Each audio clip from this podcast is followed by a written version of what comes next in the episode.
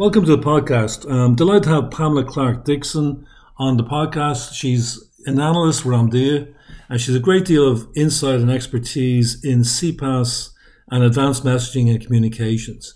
Her thoughts are really interesting, and also we end up talking a little bit about Australia.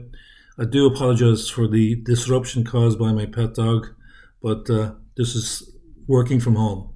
Enjoy the podcast. Pamela, you're in Australia, and I'm in here uh, just 12 hours or more or less different from you here in Dublin.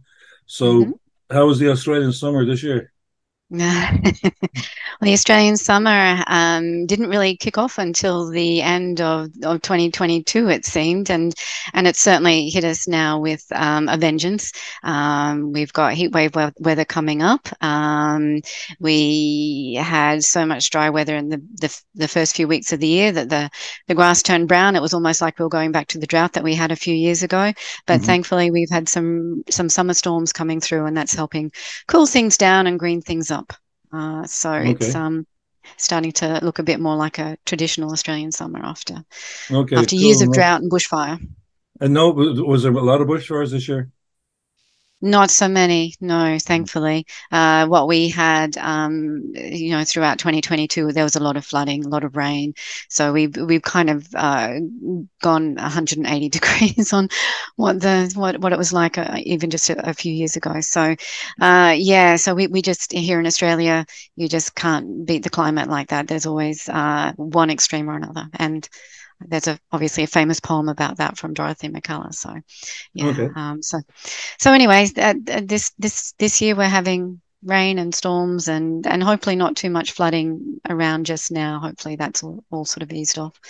Um, depends where you are in Australia, of course. I think up north and western Australia at the moment, um, they're uh, they're getting hit. Okay, so um, I'm talking to uh, Pamela Clark Dixon, who's a well-known analyst in the industry and uh, you've probably been with the same company, but the same company changed its name a few times. I think it started out as yeah. Informa, and I think it's Omdia now. Is it, Pamela? It is. It's Omdia. Yeah. So um, a few years ago, probably Oh, look, we're looking just before the start of the pandemic. So that was 2020. Um, yeah, sort of 2018, 2019.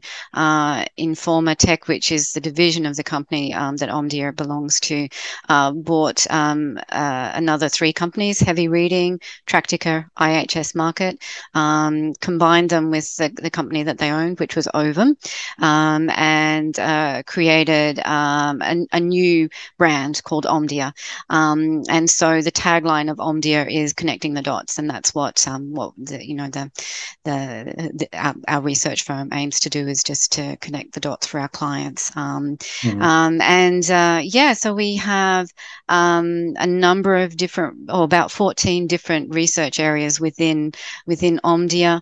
Um, so I'm just going to sort of give, give you an idea of what some of those include. So AI, cyber security, enterprise IT, got the Internet of Things, media and entertainment. You know, some of the, these are probably sort of fairly um, sort of standard ones that most research companies would be covering. Consumer electronics, displays. Um, the market pillar that my uh, research service falls under is service providers and communication. It's a bit like peeling an onion, going down through all these um, yeah, yeah. different sort of layers. Um, so within service providers and communications, we have digital consumer services. Um, and so that's uh, another team of about, I think there's about seven or eight of us spread across, again, different intelligence services. And so my service is known as an intelligence service and it's called advanced messaging and communications. And so in my team, I, I um, have um, uh, two two other analysts who work alongside me. I've got one on maternity leave. She'll be coming back um, uh, in March, and and so we'll be up to up to speed then. So so yeah, so about 400 analysts and mm. consultants mm. uh, within Omdia, um, and so the main things we provide is obviously the research. We have the consulting and the custom reports, and then we have sort of more go to market advice and, and services. So we have an ask an analyst service, so that if there's something that our clients can't directly find on our on from uh, their subscription, um, they're free to to shoot us through a question and, and we'll aim to answer okay. that if we can within a, an allocated period of time. Mm. Yeah, okay, so the the very in-depth uh, experience and the very wide experience, but but your the your particular area of expertise, I think, is very relevant to the audience we have, which is um, sort of broadly the CPaaS and A2P markets, mm-hmm. and there's a lot around that, as as you know. So, what mm-hmm. what's your feeling about the market at the moment, uh, Pamela? I mean, it's it's been quite dynamic over the last few years. It has. It has. The CPaaS market really has. Um, obviously, we had those cloud communications natives coming in and and acting as disruptors, I guess you could say, because they opened. You know, I'm talking about companies like Twilio and used to be Nexmo, now obviously Vonage owned by Ericsson. Um, then you've got Bandwidth and Plivo. Um, so they they were probably some of the earlier players in the market, and they're, they're, they're probably the more of the pure born in the cloud kind of companies, the ones that sort of opened up the APIs for their enterprise customers and just made it easier for enterprises to be able to add those voice and messaging services into their back-end systems. Mm-hmm. And of course, you know, that was uh, completely different to the way that enterprises had been able to uh, connect with voice and messaging services before that. It, I think it sort of tended to be more of a black box for them. They they worked with SMS aggregators or connectivity service providers, and um, uh, you know they didn't necessarily, or developers didn't necessarily, um, or weren't necessarily able to to easily, you know, build those services themselves, and so and uh, this um, business model of this open APIs and a pay as you go capability for voice um, minutes and for, for messages has worked so well for, for companies like Twilio and Nexmo and so on um, that it's actually, you know, they've, they've managed to build billion dollar businesses out of it. Um, and so, of course, you've got the SMS aggregators, previously known as SMS aggregators. Obviously, there's still an SMS aggregation business out there, but these are companies um, like Info Infobip and Sinch, for example, um, Syniverse. Um, oh gosh, uh, quite a few other ones are coming in now, um, and they they they've realized, okay, well, there's a value. Um, we, we know that enterprise customers like using APIs uh, to gain access to those services, so we'll mm-hmm. do the same. And so that's that's where we've seen a lot of I guess, growth and expansion in the CPaaS market from uh, these companies that already have the enterprise customer bases. They already have the global reach in terms of connectivity services, either with direct connections to, to telcos or with indirect connections via other SMS aggregators and connectivity service providers. So they've, you know, they obviously they have something to bring to the party um, uh, for Twilio and, and Nexmo Vonage, um, obviously they their route was through the developers, which is a different kind of uh, initially mm-hmm. um, a different kind of route to market, and and yeah. obviously as as as they've um, expanded their business, you know they they've had to uh, to to modify that so that they are able to uh, work with the enterprises, larger enterprises and multinationals in the way that they want to be able to work. Um, so yeah, so and this is why we're seeing um, as I say, the SMS aggregators, the connectivity service providers, even industry alliance alliances of telcos like Bridge Alliance over here in APAC, um, are starting to to get into or are already operating in this in the CPaaS market. Uh, BICS came on board this year. Um, Tata Communications launched its CPaaS offering. Mavenir bought a company called Telestax, so it now has a CPaaS capability as well. We even see Microsoft via Azure Communication Services mm. uh, now getting into the CPaaS market. You know, and, and they're all coming in because they they believe that they have something to offer. They have a differentiator. They have a large, uh, you know, enterprise customer base as well. Perhaps um, they can approach the market in a slightly different way that you know uh, gives them an edge over existing services. And I guess the other dynamic that is playing in is that the market is probably big enough for. Uh, really, to, sustain, mm. is, to sustain. is the primary business case? Is it customer um, uh, interface? Is it is it is that the primary business case for for all these businesses? Uh, yeah. So I, I, you know, it's obviously started out with simple business cases, simple use cases for SMS and voice. Mm-hmm. But yes, you know, communicating, interacting with the customer, enabling that customer to interact with you. And um, so, you know, obviously the simplest cases are things like appointment reminders and mask mm. numbers. If you say a Uber or, you know, a, a Deliveroo or, or, you know, a company like that, and and you want to be able to, you know, customers to be able to contact you and um, and and vice versa. So you know, it, it started out from that, but it has vastly expanded, and mm. that is why we're seeing. That's what I think we're seeing driving um, a lot of um, M and A, or has driven a lot of M and A in the last few years. Is that um, you know, it, it, can't just all be about the connectivity services for these companies. That I think uh, can be a lower margin business. So they need to move up the value chain. They need to be able to generate revenues at a higher margin. And that can only come from offer, offering services that uh, deliver added value to their customers, to their enterprise customers. And that is why we've seen uh, more of a move into applications and services.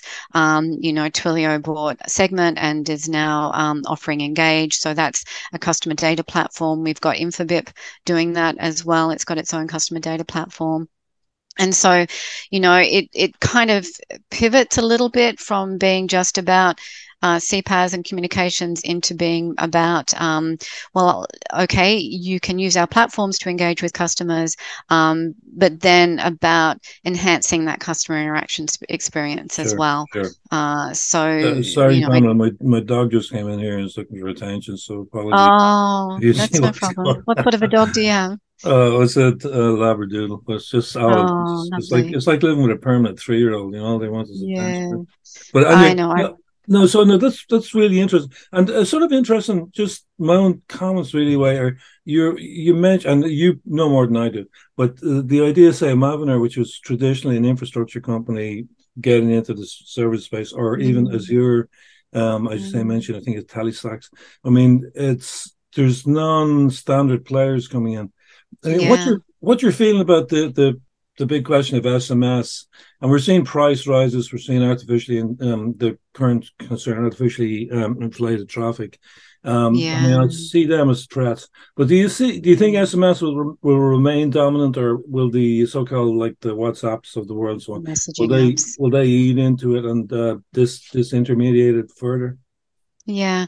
Well, there's no doubt that um, messaging apps are setting themselves up and, and have already set themselves up in the case of, say, WhatsApp and Facebook Messenger, you know, the, the global apps to enable business interaction with consumers. Um, obviously, over here in, in Asia, um, Weixin and Kakao Talk and Line have been enabling this for a long time. The advantage that they have is that they're chiefly operating within a single geographic area, a single country. So that makes it a bit easier for them to set up those merchant networks and to keep it fairly well self-contained. Um, and you know, you only have to deal with one set of market dynamics. Global players are having to deal with um, market dynamics in many different countries and regulation.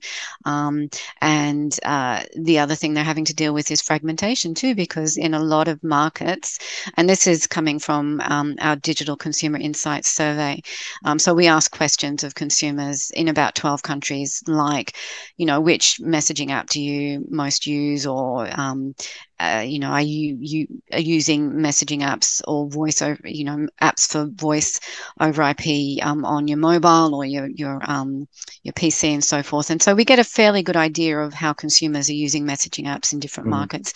And what we're finding is that in a number of markets, you have that fragmentation of messaging apps, which makes it tricky for businesses. And and what I mean by fragmentation is that you have maybe WhatsApp having I don't know 20% of the market. Facebook Messenger might have 45, iMessage might have another 15 to 18, you know, so that makes it a real challenge for businesses to know, okay, um, which messaging app do I use or how do I um, oh, enable? Sorry, um, sorry, Pamela. That's okay. There's some cat or something outside and the dog's going a bit. That's okay. Sorry, the dog doesn't follow the script. That's okay. Look, I've got a dog too, and fortunately, she is quiet at the moment. Um, but she has a very deep, loud bark. The door is closed. She's she's on the other side of it just now, so I'm Sorry. hopeful she'll stay quiet for the rest. Sorry, you were talking about fragmentation. Sorry about that, Pamela, but you were talking about fragmentation. Okay. Yep.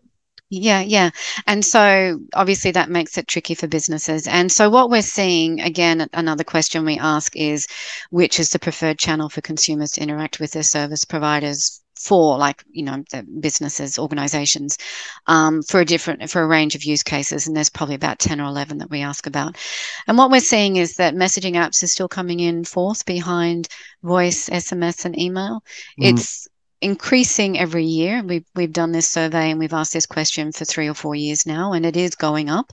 Um, but the proportion of consumers as yet that prefer messaging apps versus um, the other channels is still much lower. And even in markets, this was what surprised me with the last one we did, even in markets like Brazil, where WhatsApp has something like, I don't know, 92 or 93% wow. penetration, SMS is still widely used. yeah, yeah, for a number of those use cases, or it's preferred by consumers for a number of use cases. So you know, mm. you would think that the more that messaging apps are used, the less that SMS would be used. But it is we're finding it not to be the case just yet.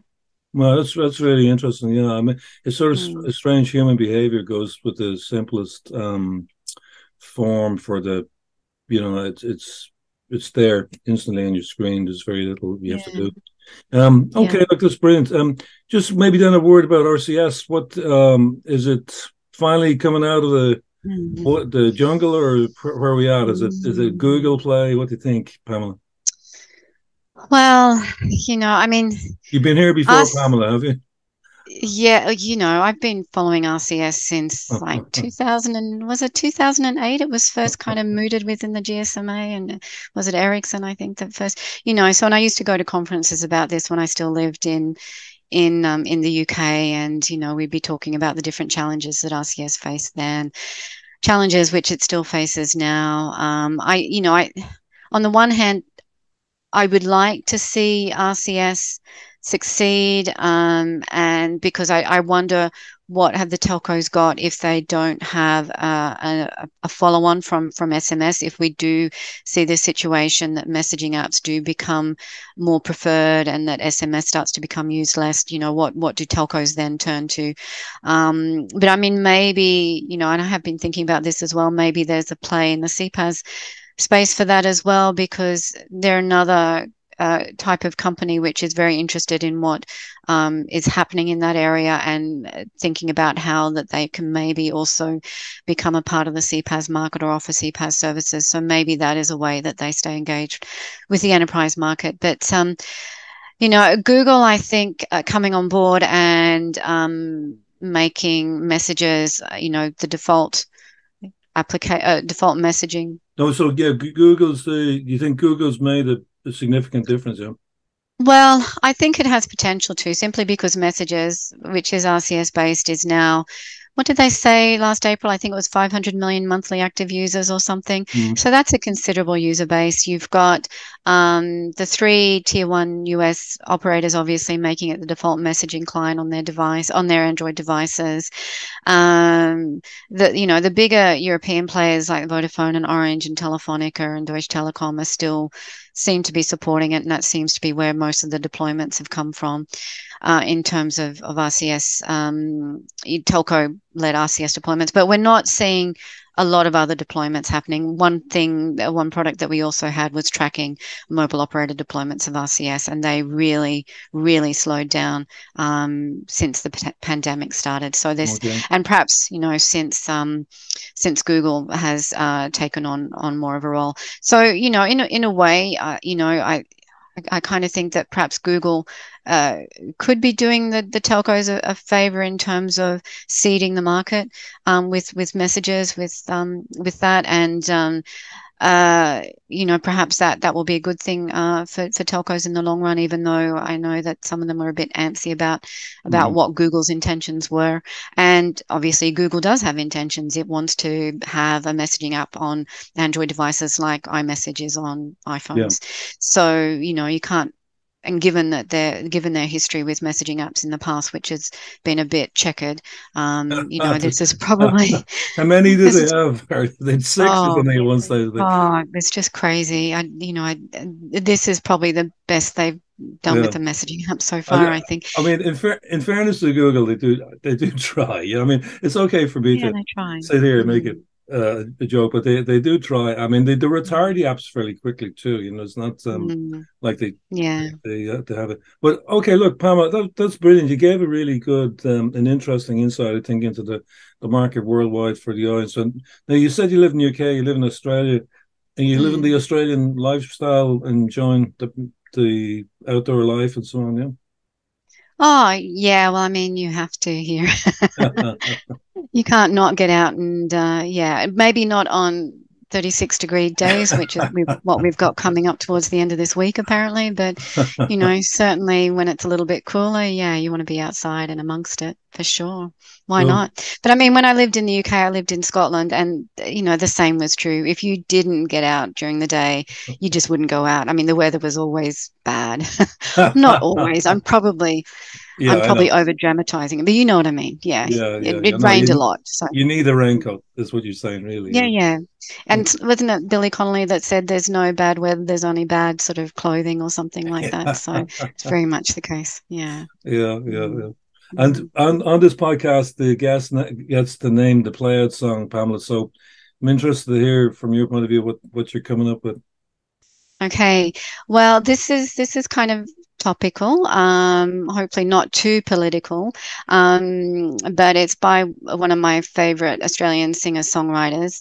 Um, we've recently had Australia Day, the National Day here in Australia, which is, you know, it's it's um, there's a lot of move, a lot of call for it to be the date to be moved, um, and so I was just sort of thinking around that and thinking that this, uh, you know, uh, the song that the the musician is Paul Kelly, and he did a song a while ago, many, oh, quite a few years ago now, called "From Little Things, Big Things Grow," and it's a protest song, um, looking at, um, uh, you know, the the um, well, land rights and okay. and equal rights for um, the Indigenous and First Nations peoples of Australia. Okay, so very topical. Yeah, I'd, okay. I'd Brilliant. like no, that one if, if you can find it. Yeah. yeah. No, thanks, Pamela, and really thanks for being a really interesting guest. I mean, your your insights are really pertinent. So thanks for being on the podcast. Well, thank you for inviting me. I've enjoyed it. Um, yeah, it's been a really great conversation.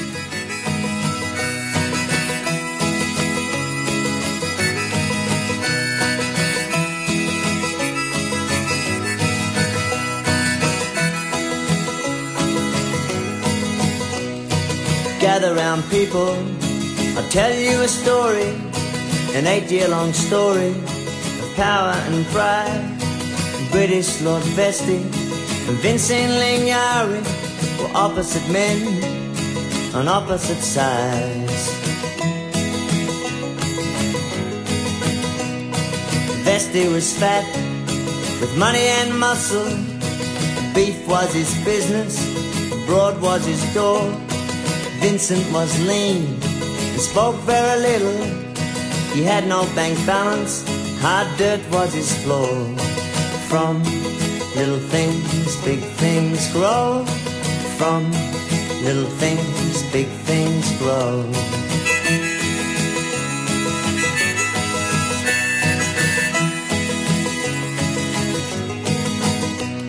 The Gurindji were working for nothing but rations, but once they had gathered the wealth of the land. Daily depression got tighter and tighter. The Gurindji decided they must make a stand. They picked up their swags and started off walking at Wattie Creek. They sat themselves down. Now it don't sound like much, but it sure got tongues talking back at the homestead then in the town. From little things, big things grow. From little things, big things grow.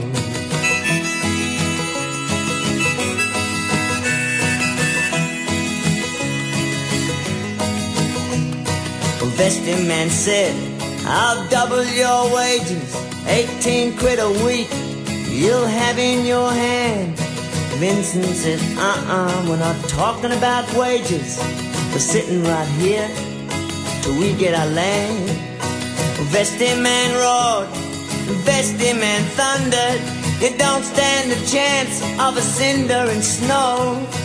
Then said if we fall, others are rising from little things, big things grow. From little things, big things grow.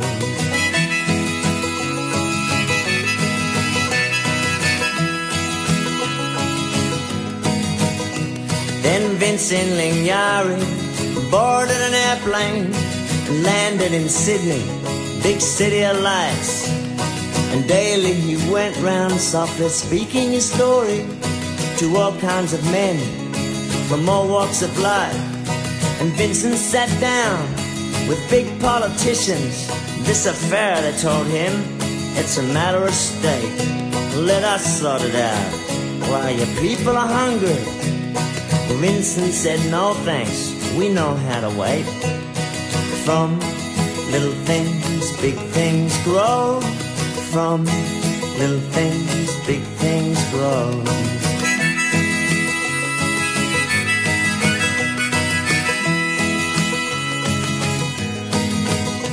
Then Vincent Lingiari returned in an airplane back to his country once more to sit down. And he told his people, let the stars keep on turning. We have friends in the south, in the cities and towns.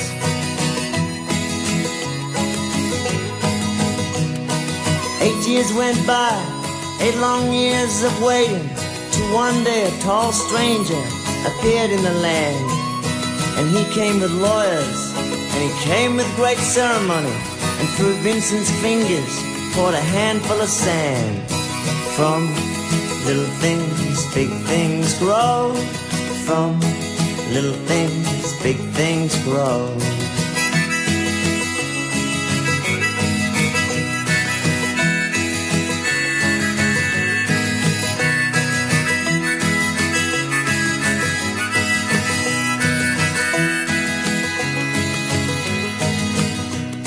Well, that was the story of Vincent Lingiari.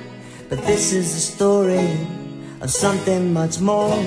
How power and privilege can unmove a people who know where they stand.